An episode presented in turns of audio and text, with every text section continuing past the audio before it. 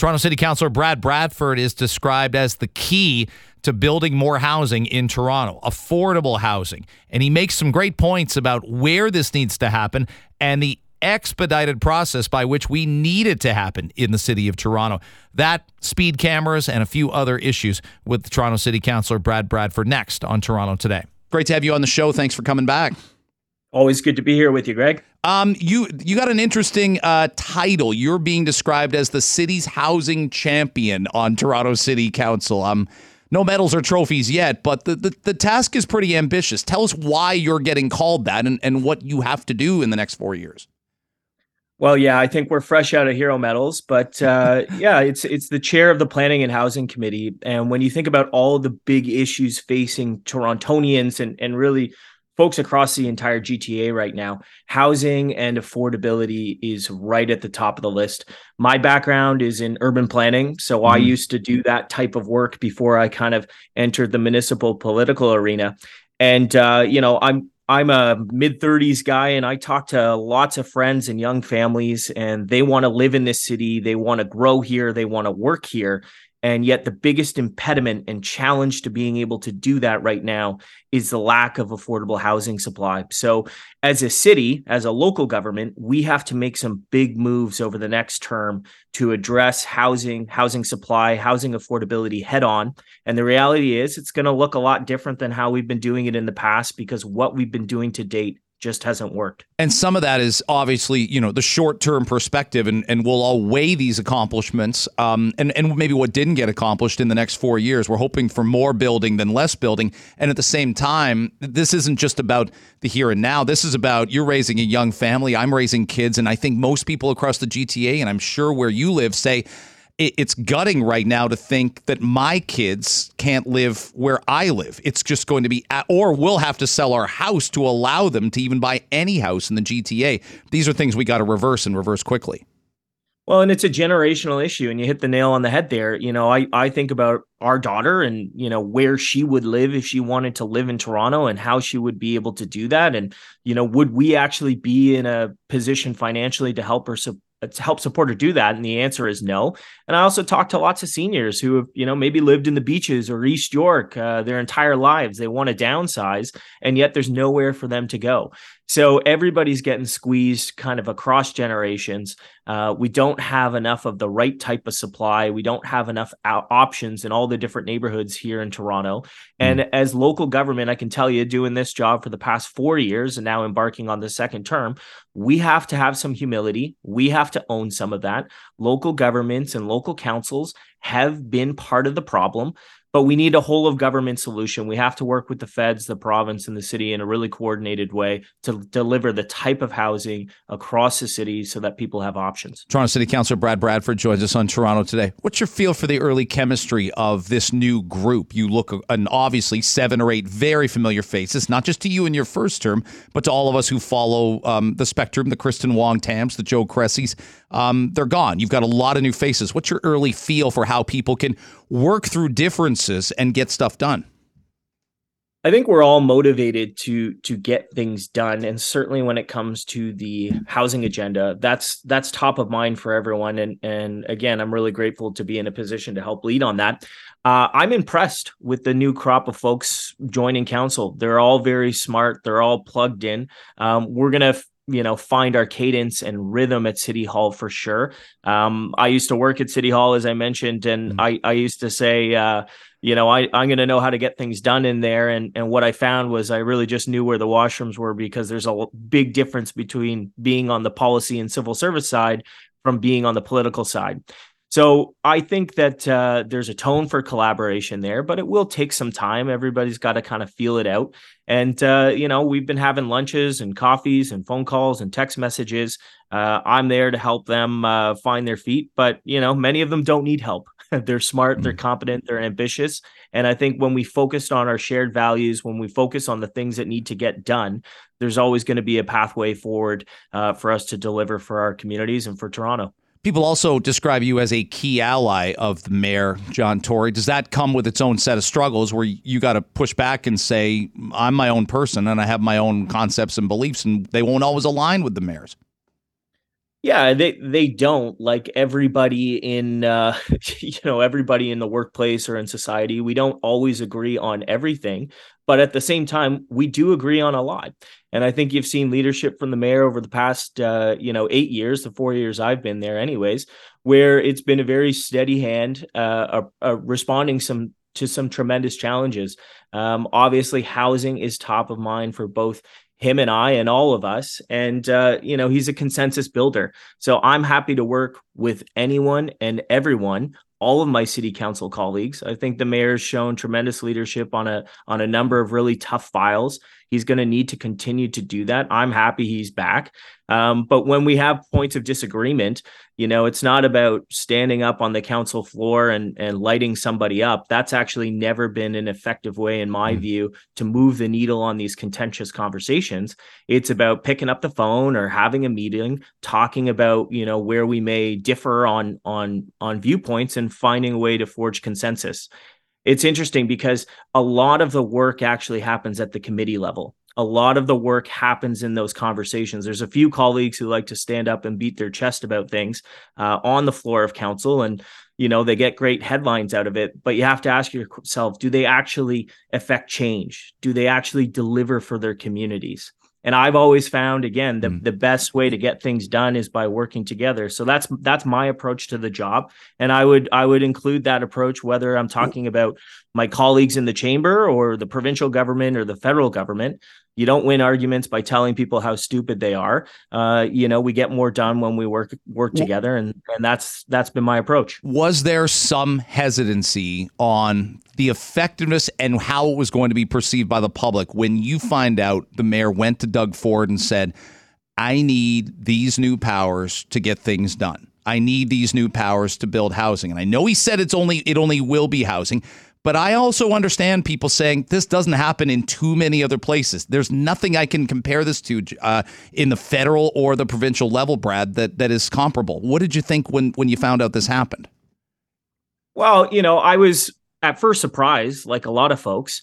Um, but we talked a lot about strong mayor powers during the election. Now I recognize it was different, and everybody was was focused on the veto.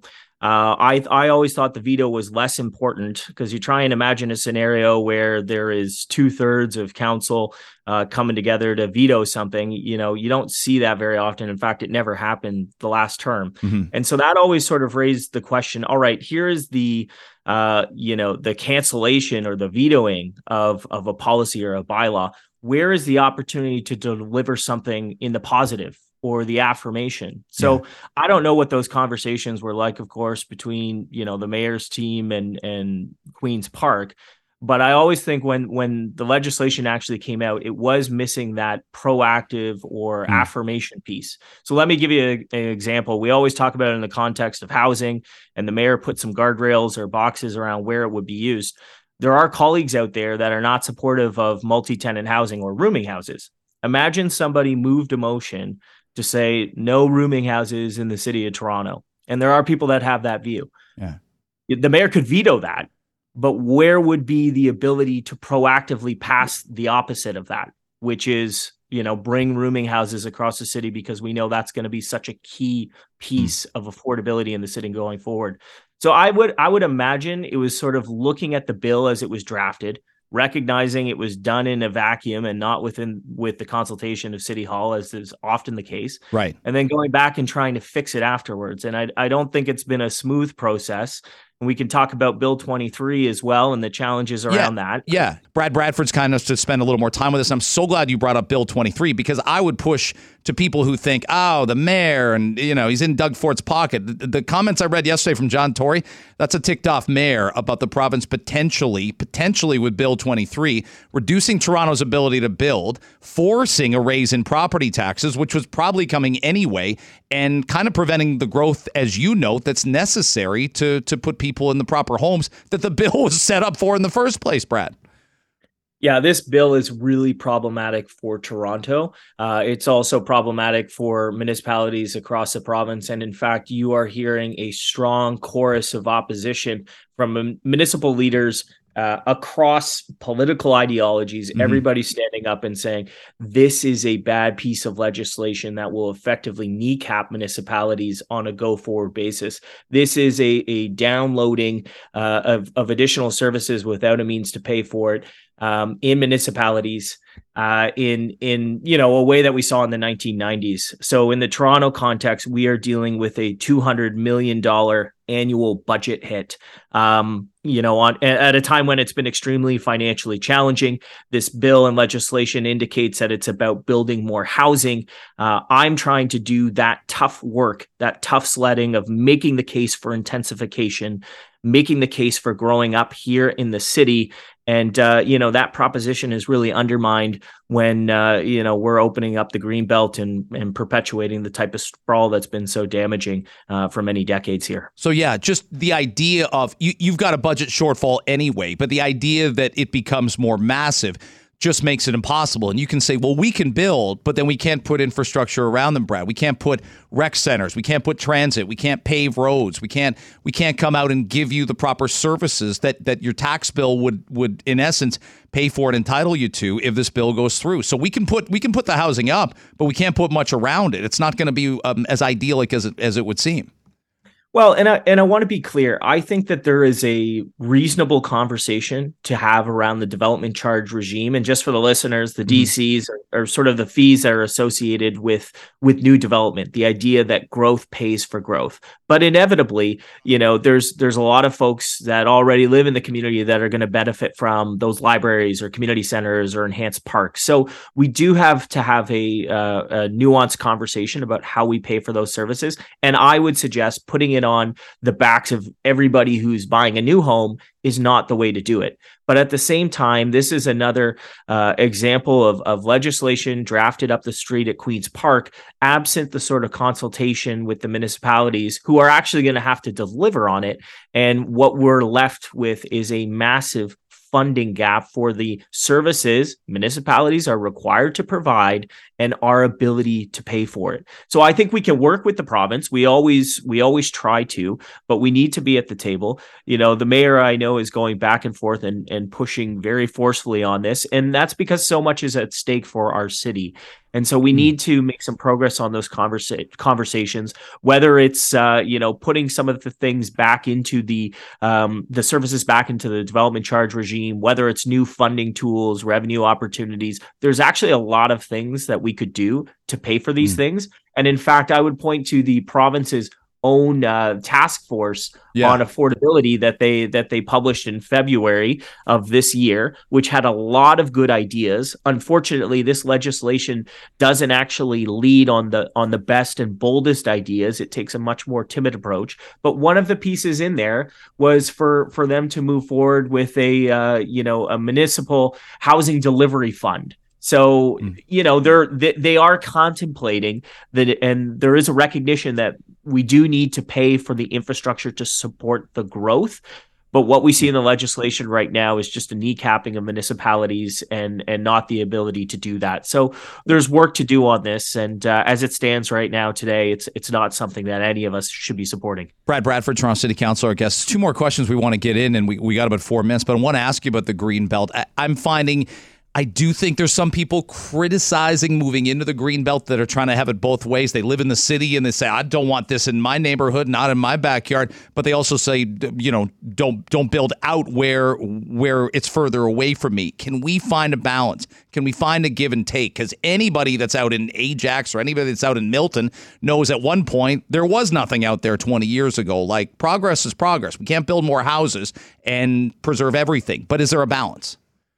Well, you know, I I'm just very much in the intensification camp, and I think that that you know, again, the province's own task force was very clear that we need to have the intensification of our neighborhoods. We need to grow within the existing urban boundaries.